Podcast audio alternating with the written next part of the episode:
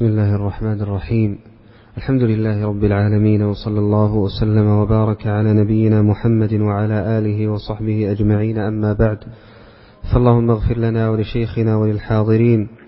قال الشيخ العلامة عبد الرحمن بن ناصر السعدي رحمه الله تعالى في كتابه منهج السالكين وتوضيح الفقه في الدين كتاب المواريث وهي العلم بقسمة التركة بين مستحقيها. بسم الله الرحمن الرحيم. الحمد لله رب العالمين.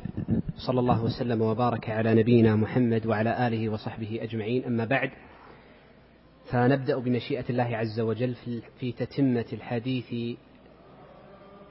في شرح هذا الكتاب كتاب منهج السالكين وتوضيح الفقه في الدين للشيخ عبد الرحمن بن سعدي عليه رحمة الله تعالى.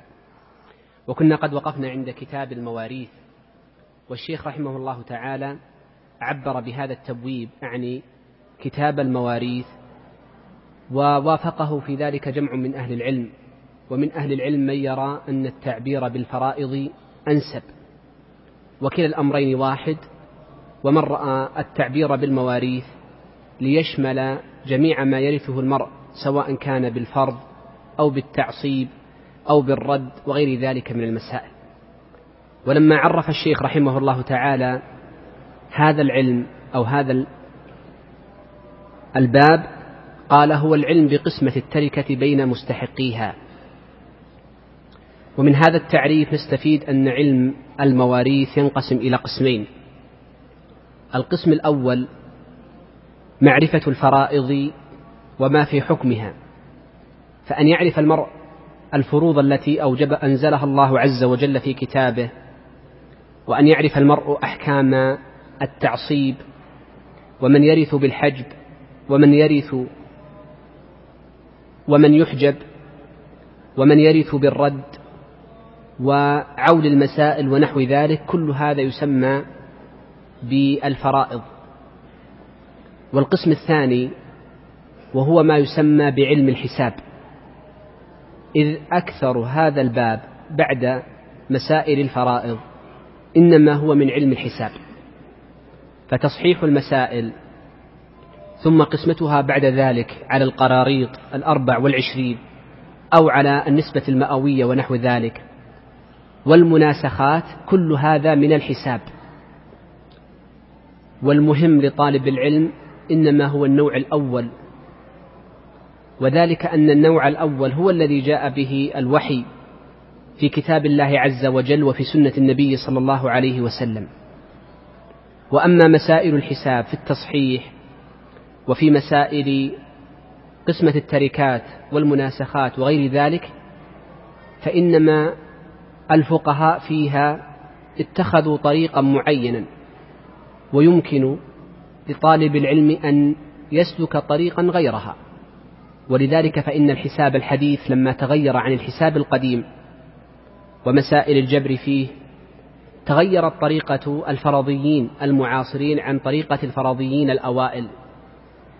وهذا ما جعل الشيخ عبد الرحمن في هذا الكتاب يعنى بالجزء, بالجزء الأول وهي مسائل الفرائض ويهمل الحديث في غالب مسائل النوع الثاني وهي مسائل الحساب. إذ يمكن المرء أن يقسم التركات بعد معرفته الفرائض بآلة الحساب هذه الآلة الحاسبة.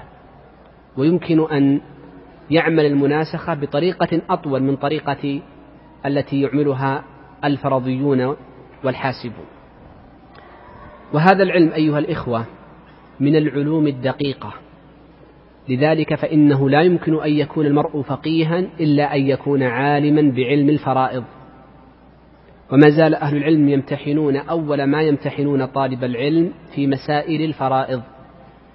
والسبب في ذلك أن علم الفرائض لا يمكن أن يجيده المرء إلا أن يرزق أمرين. الأمر الأول الحفظ. فلا بد للمرء أن يحفظ الفروض ويحفظ الأنصبة ويحفظ الحالات حفظا.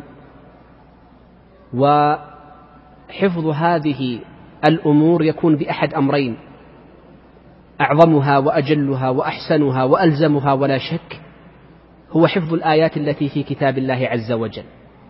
وهي ثلاث آيات لا تزيد عن ذلك. فصل الله عز وجل فيها أحكام الفرائض. والأمر الثاني أن المرأة يحفظ فيها شيئا من المنظوم أو المنثور. ولماذا قلنا إنه يحفظ؟ لأن من عجائب هذا العلم أن هذا العلم ينسى. وما أكثر ما أن يكون المرء ضابطا لهذا الباب مجيدا له تمام الإجادة. فإذا مضت عليه أشهر أو أعوام قليلة لم يراجع مسائل هذا الباب إذ به يفقده وينساه. ولذا شهر عند أهل العلم تسميتهم باب الفرائض أو علم الفرائض بعلم الساعة أي أنه يدرس ثم بعد ساعة ينسى إلا من كان حافظا لآيات كتاب الله عز وجل ولمتن منظوم أو منثور يعرف بها الفرائض والمسائل التي بينها الله عز وجل. والأمر الثاني أنه لا يكتفى في هذا العلم بالحفظ بل لا بد مع الحفظ من التنزيل وهو الفهم. ولذلك فإن المرء ربما حفظ الفرائض وعرف القواعد وإن لم يتدرب على فهمها ويكثر من تنزيلها فإنه لا يحسنها. ولذلك قيل إن قتادة بن دعامة السدوسي رحمه الله تعالى لما سئل كيف يكون المرء فرضيا قال أمت جيرانك. يميت المرء جيرانه وأقاربه ثم ينظر كيف قسمت تركتهم كيف تقسم تركتهم فمن كان فيه من أحد قرابته من يحجب حجب وإن كان فيه من يمنع من الميراث بأن لا يكون وارثا لم يورثه وهكذا. إذا هذا العلم من دقته أنه يحتاج لأمرين الحفظ ويحتاج إلى الفهم وهكذا سائر الفقه لكنه في هذا الباب أوضح وأخص. والشيخ رحمه الله تعالى أعني مؤلف كتاب منهج السالكين الشيخ عبد الرحمن بن سعدي لما أراد أن يقسم الفرائض استنبط هذه الفرائض من كتاب الله عز وجل ولم يأخذ طريقة الفقهاء أو كثير من الفقهاء حينما قسموها على المقادير فبينوا الثلث من يرثه والنصف من يرثه والثلثان من يرثها والربع من يرثه والسدس والثمن وهكذا. وإنما أتى بالآيات في الآيات التي أنزلها الله في الفرائض ثم استنبط من هذه الآيات معرفة الفرائض. وهذه إحدى الطريقتين فإننا ذكرنا في طريقة الحفظ إما حفظ الآيات مع فهمها وبيان وجه الاستدلال منها وإما حفظ المتون التي تجري على ألسن طلبة العلم والمختصين. نعم. قال رحمه الله والأصل فيها قوله تعالى في سورة النساء يوصيكم الله في أولادكم للذكر مثل حظ الأنثيين إلى قوله تلك حدود الله. وقوله في آخر السورة يستفتونك قل الله يفتيكم في الكلالة. مع حديث ابن عباس رضي الله عنهما مرفوعا ألحق الفرائض بأهلها فما بقي فلأولى رجل ذكر متفق عليه. فقد اشتملت الآيات الكريمة مع حديث ابن عباس على جل أحكام المواريث وذكرها مفصلة بشروطها. نعم. آه هذه الآيات التي في سورة النساء الآيتان الأوليان ثم في آخرها الآية الثالثة مع حديث ابن عباس اشتملت على جل أحكام الفرائض. إذ هناك أحكام أخر لم تذكرها منها حكم الجدات. فإن الجدات لم ترد في هذا الحديث وإنما وردت في حديث أبي سعيد الخدري رضي الله عنه. كذلك حكم الأخوات أو أو البنت مع مع بنت الابن أن لبنت الابن السدس. وهذا إنما جاء في حديث ابن مسعود رضي الله عنه وستمر معنا الأحاديث في محلها بمشيئة الله عز وجل. نعم. قال رحمه الله فجعل الله الذكور والإناث من أولاد الصلب وأولاد الإبن ومن, ومن الإخوة الأشقاء أو لغير أم إذا اجتمعوا يقتسمون المال. نعم. أول مسألة ذكرها الشيخ رحمه الله تعالى في من يرث المال كله ويقتسمونه بينهم وذكر الشيخ منهم أربعة. الأول منهم الذكور والإناث من أولاد الصلب. فإذا مات المرء وليس له إلا أولاد ذكور وإناث أو ذكور وحدهم من صلبه أي ينتسبون له فإنهم يرثون المال كله. ودليل ذلك قول الله عز وجل يوصيكم الله في أولادكم للذكر مثل حظ الأنثيين. فهنا بين الله عز وجل أن المرء إذا مات ولم يورث إلا أبناء له ذكورا وإناثا فإنهم يقتسمون المال كله للذكر مثل حظ الأنثيين أي يرث ضعفها. فلو مات امرؤ عن ولد وابنتين فإننا نقول إنها تقسم بينهم أرباعا للبنت الربع وللبنت الأخرى الربع وللابن النصف. للذكر مثل حظ الأنثيين أو نقول إنها تقسم تصح من أربعة للولد اثنين ولكل واحدة من البنات واحد. للذكر مثل حظ الأنثيين أو بأي طريقة أخرى تريد أن تقسم المسألة. أن الأمر الثاني قال وأولاد الإبن أي إذا مات المرء ولم يكن له وارث وارث إلا أولاد ابنه الذكور دون أولاد ابنه الإناث. فإنهم يرثون المال كله. ولكن من شرط ميراث أولاد الإبن للمال أن لا يكون هناك ذكر أعلى منهم. ما يكون هناك ذكر. فلو هناك كان لهم عم الذي هو ابن للميت فإنهم يكونون محجوبين.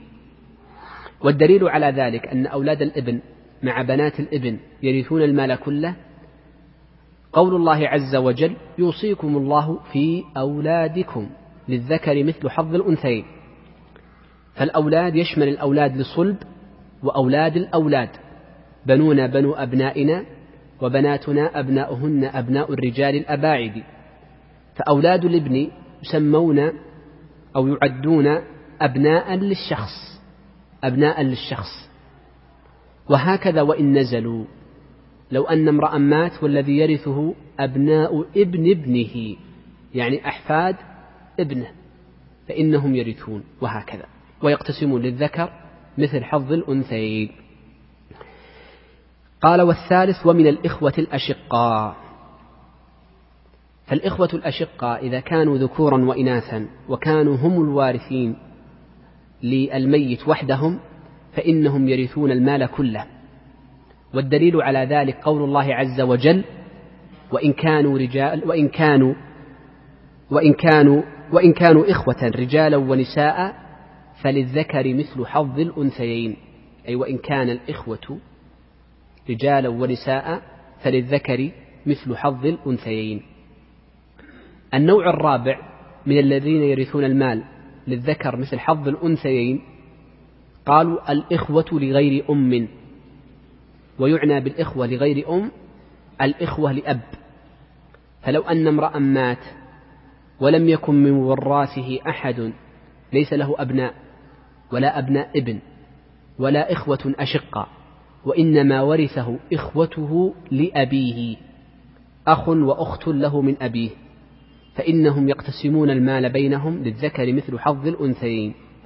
للذكر يأخذ الثلثين اثنين من ثلاثة والأنثى يعني آه، واحد من ثلاثة وهو الثلث. قال إذا اجتمعوا يقتسمون المال بينهم. طبعا للذكر مثل حظ الأنثيين. نعم. إذا الآن عرفنا المسألة الأولى وهو من يرث المال كاملا ويقتسمه للذكر مثل حظ الأنثيين. وهنا مسألة ستمر معنا بعد قليل للمعرفة. ليس كل ذكر وأنثى يجتمعان يكون للذكر مثل حظ الأنثيين فقط في المسائل التي سبقت. قد يكون الذكر مثل الأنثى مثل الأنثى مثل من مات عن أب هذا خارج الدرس من مات عن أب وأم وولد. الولد الأب والأم يأخذون بالفرض كل واحد منهما السدس السدس والسدس. فأبوه وأمه أخذوا مثل بعض مثل بعضهما. وكذلك الإخوة لأم. كما سيأتي معنا فإنهم يكونون شركاء في الثلث بعدد الرؤوس. لو خمس بنات وولد تقسم على ستة الثلث بينهم كل واحد له واحد وهكذا. نعم. قال رحمه الله وما أبقت الفروض للذكر مثل حظ الأنثيين. طيب. وما أبقت الفروض؟ ما معنى هذه الجملة؟ قال إن هؤلاء الأربعة الذين سبق ذكرهم قبل قليل إذا اجتمع إذا جاء معهم صاحب فرض كأب أو أم في غير الأخ والأخت والزوج والزوجة في الجميع. يعني لو خلينا نقول السهل نبدأ الآن بالسهل. لو اجتمع معهم مع الأربع الأصناف اللي ذكرناها قبل قليل ذو فرض كزوج وزوجة. فنعطي الزوج نصيبه أو نعطي الزوجة نصيبها ثم نقول إن الباقي لهؤلاء الأربعة. الابن أبناء الصلب فإن لم يوجدوا فأبناء الابن فإن لم يوجدوا فالإخوة الأشقة مع الأخوات الأشقة فإن لم يوجدوا فالإخوة لأب مع الأخوات لأب واضح؟ هناك من أصحاب الفروض من يرثون مع الأبناء دون الإخوة وسيأتي إن شاء الله في الحجب مثل الأم الأب الأب دون الأم الأب فإن الصحيح أن الأب لا يشارك الإخوة وإنما يكون حاجبا لهم سنذكر المسألة بعد قليل إن شاء الله. نعم. قال رحمه الله وأن الذكور من المذكورين يأخذون المال أو ما أبقت الفروض. نعم. قال والذكور من المذكورين السابقين يأخذون المال لأنهم هم العصبات. إذا كانوا وحدهم أو ما أبقت الفروض إذا كان معهم صاحب فرض كزوج وزوجة أو أب أو جد أو جدة ونحو ذلك. هذه مثلها. يعني هناك لما يكون الأبناء مع البنات والإخوة مع الأخوات وهنا إذا كان الأبناء وحدهم. يبدأ الآن الشيخ في ذكر هؤلاء الأربعة. نحن الآن فقط ذكرنا أربعة أكررها مرة أخرى الأبناء وأبناء الابن والإخوة الأشقاء والإخوة لأب.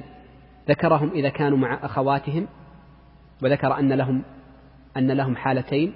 الحالة الأولى إذا كانوا وحدهم يرثون المال كله وإذا كان معهم صاحب فرض فإن صاحب الفرض يأخذ فرضه ثم يأخذونهم باقي المال. ثم ذكر بعد ذلك إذا كان الأبناء الذكور وحدهم ليس معهم أحد ليس له إلا ابن وليس له إلا ابن ابن أو ليس له إلا أخ شقيق أو أخت شقيقة فإنه يرث المال وحده أو ما أبقت الفروض. سيبدأ الآن الشيخ بذكر هؤلاء الأربعة أنفسهم ولكن إذا كنا إناثا خلص ليس معهم ذكور ما حكمهم؟ نعم. وهذه هي التي أصعب يعني الأمور الثلاثة وإلا كلها سهلة إن شاء الله عز وجل. نعم. قال وأن الواحدة من البنات لها النصف والثنتين فأكثر لهما الثلثان. نعم. بدأ الآن في البنات. فقال إن البنت الواحدة أو إن الواحدة من البنات لها النصف لها النصف. والدليل على ذلك قول الله عز وجل إن امرؤ هلك ليس له ولد وله أخت فلها نصف ما ترك. هذه في الأخت. واحدة من البنات تشمل الأخت أيضا أو كذلك الأخوات الشقيقات. فالبنت لها النصف فالبنت لها النصف مطلقا. فإن كانت اثنتين فإنهن يأخذن أكثر وهما الثلثان. لقول الله عز وجل فإن كانتا فوق اثنتين فلهما الثلث. فلهما الثلثان مما ترك. وقول الله عز وجل فوق اثنتين يدل على أن الثلاثة فما فوق يأخذ يأخذن ماذا؟ الثلثين. وأما الثنتين فقد سكت الله عز وجل عنهما.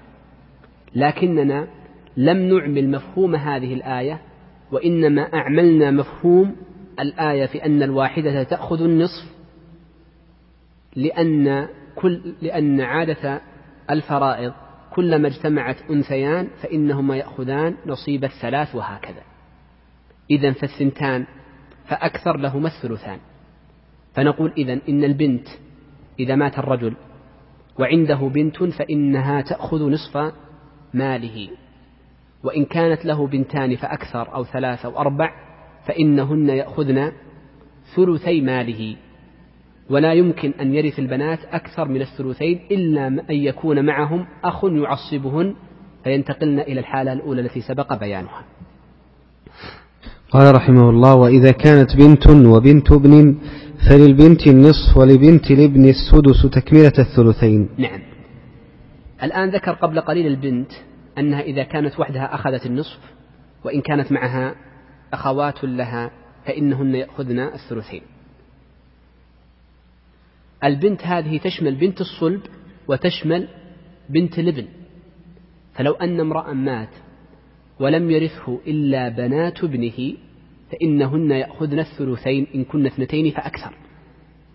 وإن كانت واحدة فلها النصف. فإن اجتمع بنات مع بنات ابن. رجل مات وورثته إنما هن البنات بناته وله بنات ابن ابنه الذي هؤلاء البنات آه، أبوهن ميت. فنقول إن البنات الابن لا يمكن أن يتجاوزن الثلثين فعلى ذلك. إذا كن البنات بنات الصلب يستوعبن الثلثين فإنه يكون قد سقط فرض بنات الابن. ما يرثن بالفرض شيئا لأن استوعبن استوعبن الثلثين الذي هو للبنات. فإن كانت بنات الصلب لم يستوعبن بأن كانت واحدة فأخذت النصف فإن الثلث الباقي أو السدس الباقي الذي هو السدس تكملة الثلثين من حق بنات الابن سواء كانت واحدة أو ثنتين أو أكثر من ذلك يقتسمنه بينهن. إذا سأضرب الآن أمثلة على هذه وأريد منكم حلها. وسأذكرها بالترتيب لسهولتها. لو أن رجلا مات وورث بنتا واحدة فكم ترث هذه البنت؟ النصف. لو أن امرأ مات وورث بنتين تأخذ تأخذن الثلثين لو أن امرأ مات وورث بنتين وبنت ابن. نعم. بنتي الابن أو بنت البنتان يأخذان الثلثين وبنت الابن تأخذ السدس. ما تأخذ شيئا لأن البنات لا يأخذن إلا الثلثين ما يزودن عليه إلا أن يكون معهن أخ. طيب. لا الثلث ما هو لهم إذا كن بنات خلص ما يتجاوز نصيبهن الثلثين أبدا. لا يمكن. ليس لهن. ما له دخل. الثلث هذا له وارث آخر. قد يكون قد تكون الأخت عصبة مع الغير قد يكون ذكر الله أعلم.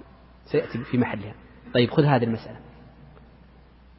رجل مات وترك بنتا واحدة وأربع بنات ابن. سمشي وبنات الابن أربع. ما يقتسمن معها؟ ما يقتسمن. شوف أربع بنات ابن لهن السدس والبنت لها النصف. طيب رجل مات عن ابنتين وخمس بنات ابن كم يأخذ من الخمس بنات؟ ولا شيء.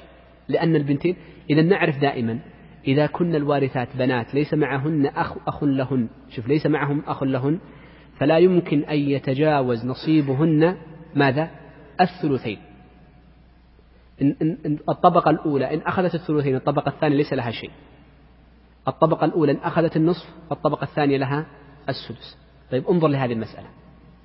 رجل مات وليست له بنات وإنما له بنت ابن واحدة. تأخذ النصف. طيب له بنت ابن واحدة وبنت ابن ابن. النصف والسدس. طيب أعطيكم واحدة سهلة جدا. أكرر.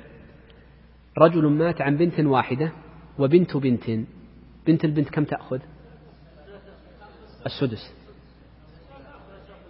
بنت بنت. بنت البنت ما ترث أبدا. شوف بنات البنت ما يرثن أبدا وإنما يرث أبناء الصلب. بناتهن أب بنات الرجال الأباعد وهكذا. أحيانا نخرج. أحيانا شخص يورث ولا يرث. بنت البنت هذه بنت البنت تورث جدتها. من هي جدتها؟ أم أمها صح لا؟ يعني إذا ماتت جدتها هذه تأخذ السدس أم أمها.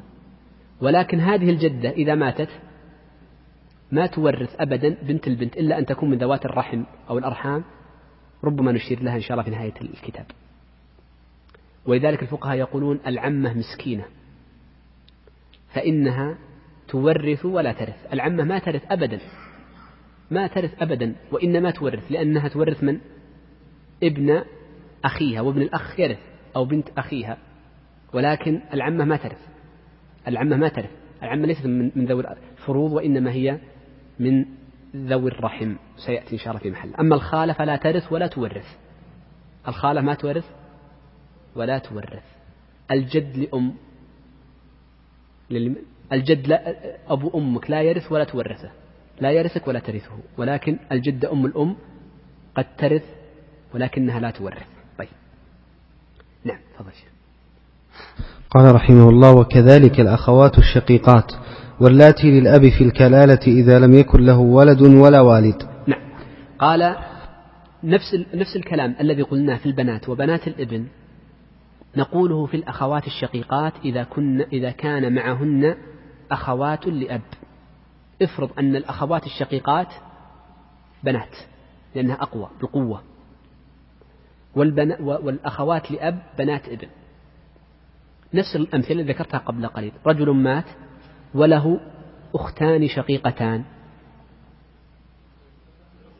وليس معهم أولاد. لهما الثلثان. له أخت شقيقة. النصف. له أختان شقيقتان وأخت لأب. الثلثين وليس لها شيء. أخت شقيقة وأخت لأب. النصف والسدس. أخوات شقيقات.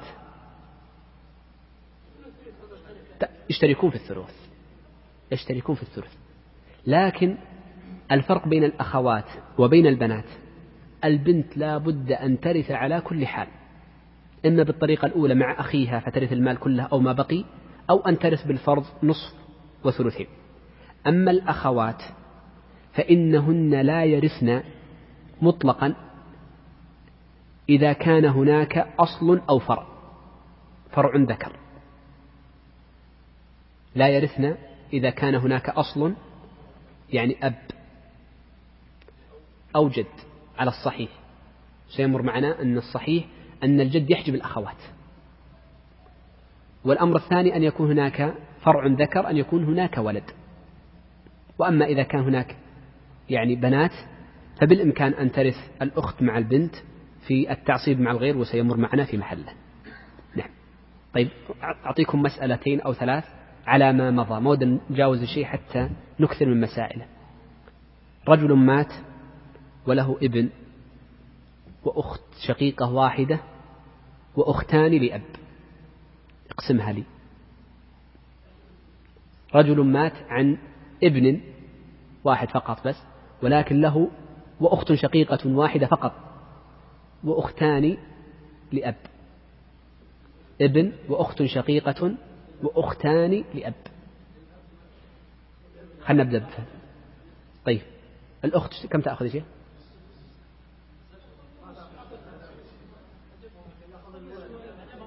سم شيخ. يحجب. ليش؟ من كلامنا الذي قبل قليل. قلنا ال ال ال ال الأخوات لا يرثن إذا كان في هناك ماذا؟ فصل أو فرع. صار هناك ولد. ما دام في ولد ما يرثنا مطلقا مطلقا مطلقا. طيب. شو خذ الثانية؟ رجل مات عن ولد وبنت واحدة وبنت ابن. سم شيخ. الولد مثل ذكر الحظين إذا بنت الأبن ما ترث هنا لأن الثلثين خلاص طاحت أصلا ما فيها ثلثين لكي تشارك فيه. واضح هذه المسألة ولا أعيدها؟ واضحة؟ واضح. طيب. سم؟ المال كله للذكر والبنت ولد والبنت. للذكر مثل حظ الأنثيين. من ثلاثة اثنين وواحد للولد اثنين من ثلاثة يعني الثلثين. وللبنت واحد من ثلاثة. طبعا الفرضيون ما يقولون الثلثين وثلث وإنما يقولون اثنين من ثلاثة لأنها من باب التصحيح لكي لا تشتبه بالفروض لكي لا تشتبه بالفروض. طيب. آه مسألة ثانية. رجل مات عن بنت واحدة ما أدري هذه وإن كانت ليست معلقة لكن هي تفهم منه. بنت واحدة وبنت ابن وابن ابن. بنت واحدة وبنت ابن وابن ابن. سمي شيخ. البنت نبدأ على حسب ترتيبي أنا. البنت كم تأخذ؟ السدس؟ ما أسمعت رأي النصف؟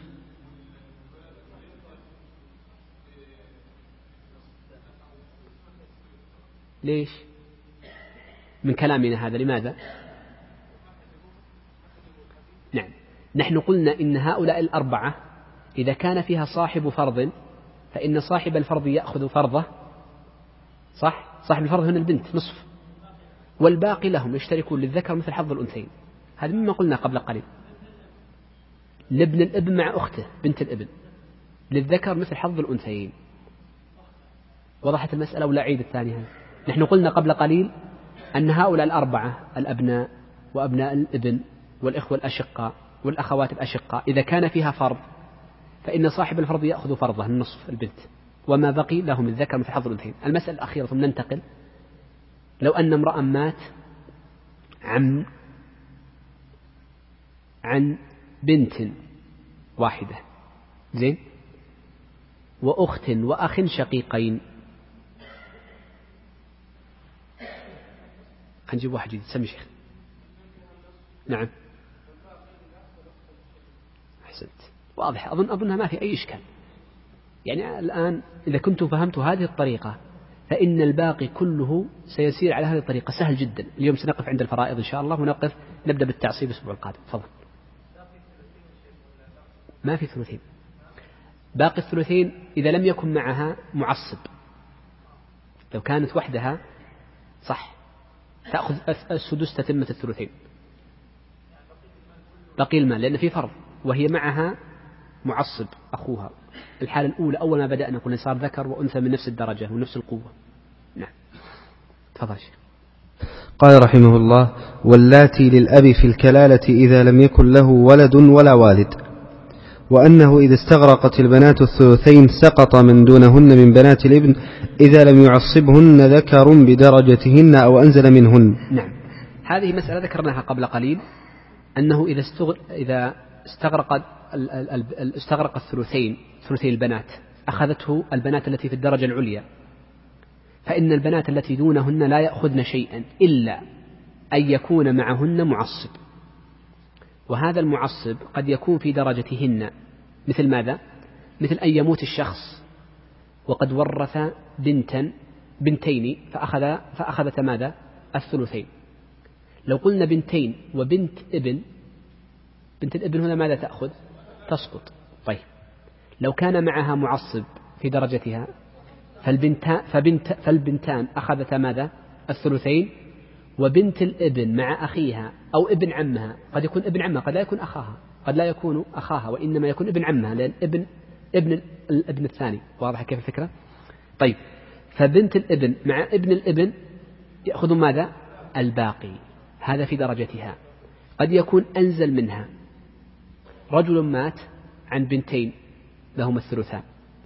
وبنت ابن ليس لها شيء هنا إلا أن يكون معها معصب. من المعصب؟ ابن ابن ابن. ابن الحفيد. فيرث مع عمته. يعني هو كان مباركا على عمته كان مباركا على عمته بالضبط. واضح هذه المسألة. يعني هي تقريبا نفس الذي قلنا قبل قليل ما زدنا اللهم إلا أو أنزل منها. فقط أن تعرف أن التعصيب النساء قد ترث المال في درجتها أو من من عصب معها اللي هم بنات الإبن. نعم. قال رحمه الله وكذلك الشقيقات يسقطن الأخوات للأب إذا لم يعصبهن أخوهن. نعم. قال كذلك الشقيقات هذه تكلمنا عنها قبل قليل يسقطن الأخوات لأب إذا لم يعصبهن أخوهن. مثالها رجل مات عن أختين شقيقتين وأخت لأب. أخت الأب ماذا تأخذ؟ لا شيء سقطت. لكن لو مات عن أختين شقيقتين وأخت لأب وأخ لأب أخت وأخ لأب نفس الشيء ماذا نقول؟ يأخذون الباقي لأنها عصبها باركها جاب لها مال. طيب شوف الصورة هذه. لو أن رجلا مات عن أختين شقيقتين وأخ شقيق وأخ لأب وأخت لأب. أعيدها. مات عن خمسة. أختين شقيقتان. عن أختين شقيقتين. وأخ شقيق. وأخ شقيق. وأخت لأب. وأخ لأب. ما رأيكم؟ الإخوة الأشقاء. شلون عرفناها؟ من كلامنا الذي قبل قليل إحنا قلنا أربع درجات. هي طريقة تقسيم الشيخ سهلة للفهم.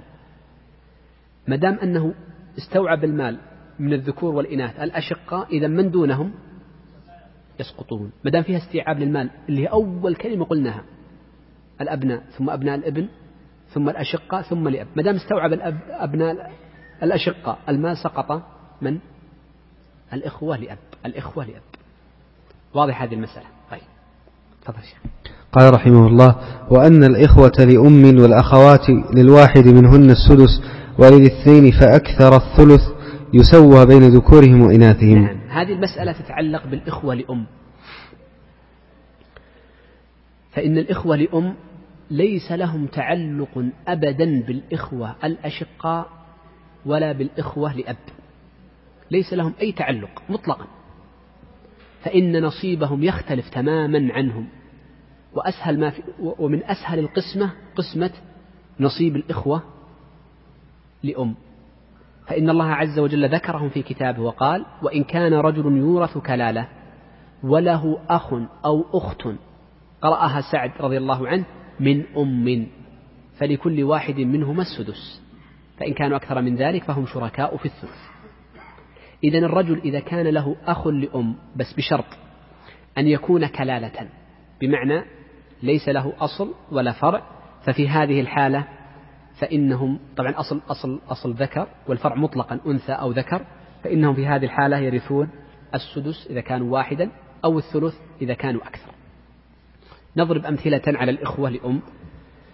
لو أن رجلا مات نبدأ بالسهل وننتقل لما هو أصعب. لو أن رجلا مات وليس له في هذه الدنيا إلا أخ واحد من أم. ماذا يرث الأخ؟ سدس. هذه سهلة. سدس. طيب. رجل مات وليس له في الدنيا إلا أخت لأم. أخت لأمه. إيش معنى أخت لأم؟ يعني أبوهم ماذا؟ مختلف. هذا أبوه فلان وهذا أبو فلان. أخت لأم. تأخذ السدس. ليس له أصل ولا له فرع كذلك. أصل ذكر ولا فرع وارث. رجل مات عن أخ لأم وأختين لأم. شركاء في إيش؟ للذكر مثل حظ الأنثيين؟ لا. نقسمها بينهم على كم؟ على ثلاثة على حسب الرؤوس. على حسب الرؤوس. طيب شوف هذه المسألة. رجل مات عن أب وأخ لأم وأخ لأم. ما يرث. لأن نحن قلنا إن الأب إذا كان موجود فإنه يحجب الأصل ذكر فإنه يحجب. طيب. رجل مات عن أخت شقيقة شوف أخت شقيقة وأخت لأم. يلا. لا أودي عشان أشوف الوجيه التي لم تجب عشان أختار أوجه جديدة. ما في. سمي شيخ. أخت شقيقة وأخت لأم. هذه كلها ذكرناها قبل قليل. تأخذ النصف. أحسنت. أحسنت. طيب. سأذكر مسألة أخرى. رجل مات عن أختين شقيقتين. وأخت لأم. وأخت لأب. شوف أعيدها. مات عن أربع خوات عن أربع أخوات. ثنتان شقيقتان. وواحدة لأب وواحدة لأم. من يعرف يرفع يده سمشي الثلثين كل الثنتين. اللي أم ولأب ما يرثن في رأي ثاني؟ عندنا حنجيب وجها جديدا. ما في أحد منا يسار. سمي شيخ لإيش ترى ما بسمعك. أحسنت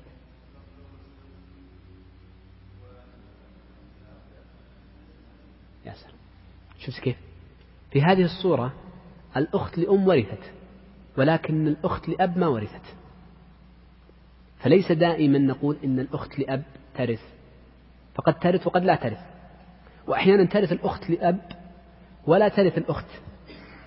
يعني لا آه، نعم. أحيانا ترث الشقيقة ولا ترث الأخت لأب وأحيانا ترثان معا ومعهم الأخت لأم وأحيانا ترث الأخت لأم ولا ترث الأخت الشقيقة. ما في تعصيب إلى الحين.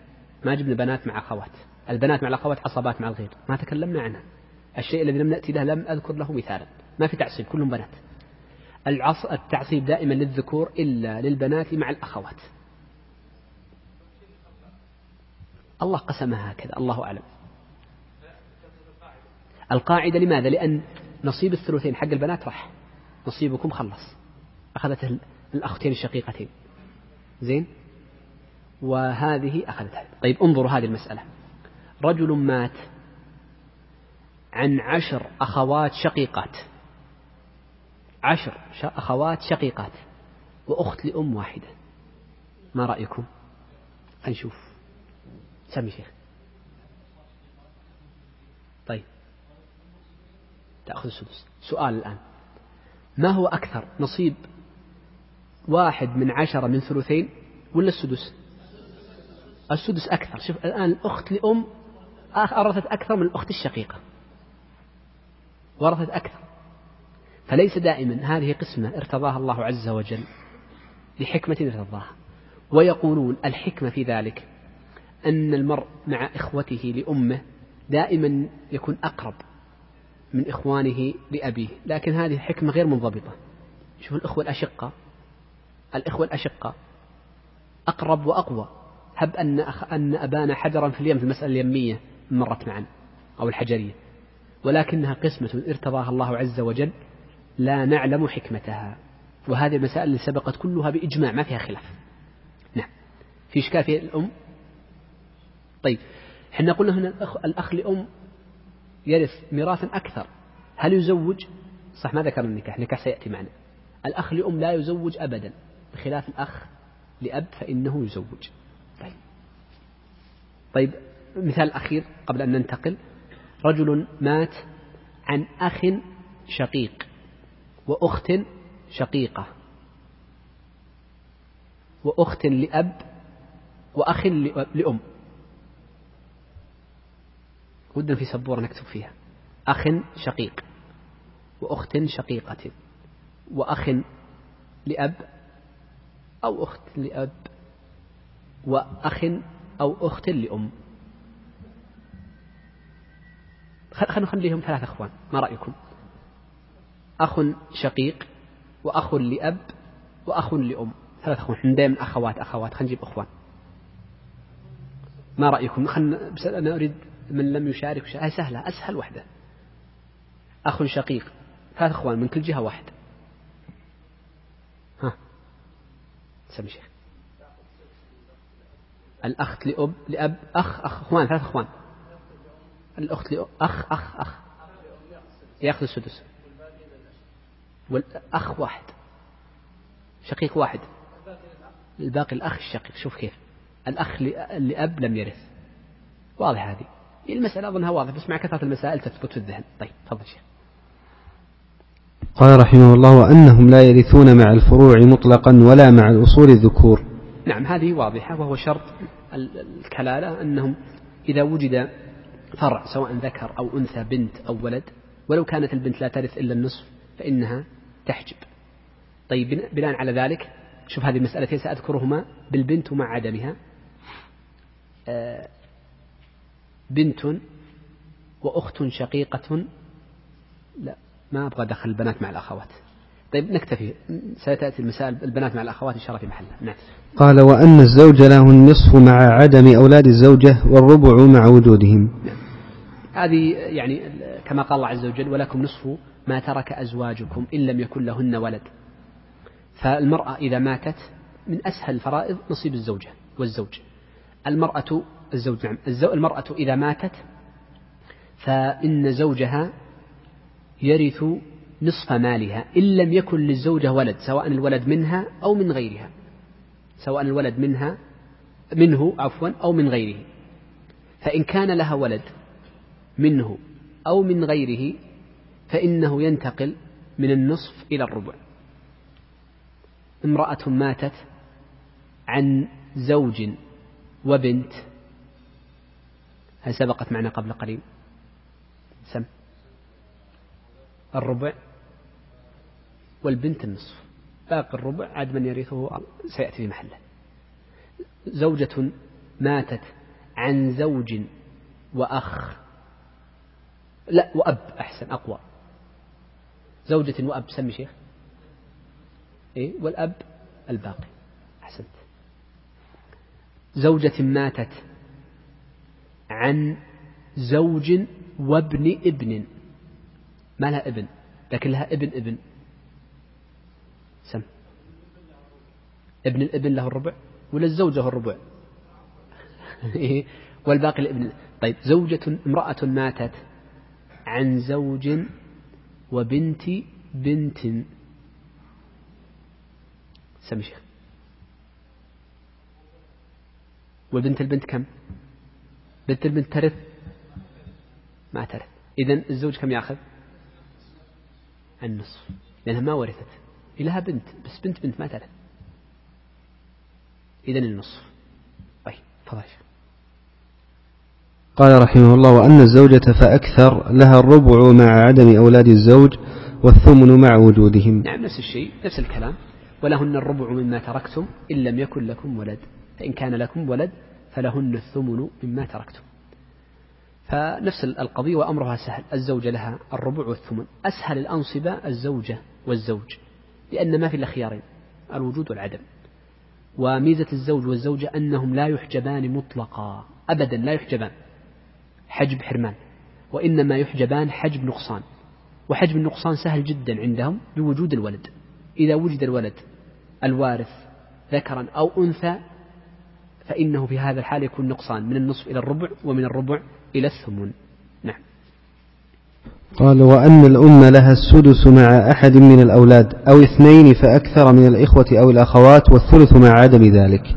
نعم هذه ثلاث مسائل. المسألة الأولى في نصيب الأم أن الأم ترث السدس إذا كان يوجد للميت ولد كما قال الله عز وجل ولأبويه لكل واحد منهما السدس إن كان مما ترك إن كان له ولد. فالأم ترث السدس إذا كان وجد أي مولود ذكرا أو أنثى ابن أو بنت رجل مات عن ولد وأم الأم السدس والولد الباقي بنت وأم البنت قلنا كم تأخذ؟ النصف والأم كم تأخذ؟ السدس لأنه وجود فرع وارث فرع وارث مطلقا ولد أو أنثى فتأخذ السدس. إذا هذه سهلة. نعرف أن الأم لها ثلاثة أنصبة قال والثلث مع عدم ذلك أي إن لم يكن لها قبل ذلك. قال أو اثنين فأكثر من الإخوة والأخوات. الرجل إذا مات وكان له ورثته إخوانه أو أخواته وأمه فقط. فإنهم إذا كان الإخوة يعني ليس له أبناء ليس له أبناء. فإن كان الإخوة واحد فقط فإن الأم تأخذ الثلث. فإن كانوا أكثر من واحد فإن الأم تأخذ ماذا؟ السدس طبعا اثنين ثلاثة أربعة وهكذا. والدليل على ذلك أن الله عز وجل قال في الآية نفسها فإن كان له إخوة فلأمه السدس. فلأمه السدس إخوة جمع. ما قال إن كان له أخ؟ مما يدل على أن اثنين فأكثر ينقص الأم من الثلث إلى السدس. إذا المرأة متى الأم متى ترث السدس في حالتين؟ الحالة الأولى إذا وجد للميت ابن أو بنت. الحالة الثانية إذا كان للميت إخوة أكثر من أخ أكثر من أخ. نضرب مثالين أو أمثلة على هذه قبل أن نختم سنختم بالأم اليوم. تضيق الوقت. رجل مات عن أم وبنت. سهلة. ها فهد السدس والبنت النصف. رجل مات عن أم وبنت ابن. سمشة أنت. أيوة. بنت ابن. بنت الابن. للأم. بالثاء ولا بالسين؟ لا.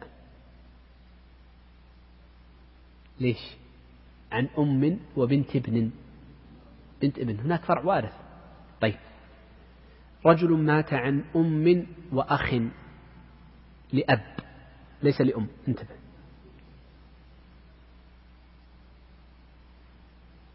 أنت أنت شيخ إيه؟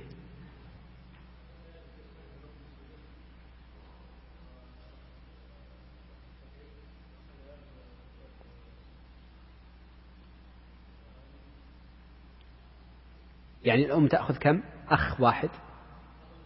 لا تأخذ الثلث لأنها أخ واحد. والباقي يأخذها الأخ. طيب شوف. آخر مسألة. رجل مات. لاحظ الملل عليكم الآن مع طول الفرائض. رجل مات عن أم وأخ وأخت وأخ وأخ وأخت لأم. لا لأب. لأب دع لأم بعدين عن أخ وأخت. أقسم لها كاملة. ما أبغى تقول للأم كذا. كاملة يلا. أنت انتهينا منك سمي شيخ. سمي شيخ. أنت نعم بطاقية. اللي معك قلم. كلنا طواقي. سم. للأم السدس. أيوة والأخ والأخت. اللي تبي. إحنا قلنا وشو تو؟ أخ لأب. الباقي لمن؟ للأخ والأخت. طيب أعطيك مسألة. أم وأخ شقيق وأخت. شقيقة وأخ لأب. أم وأخت شقيقة وأخ لأب. للأم السدس والأخت الشقيقة مع الأخ لأب.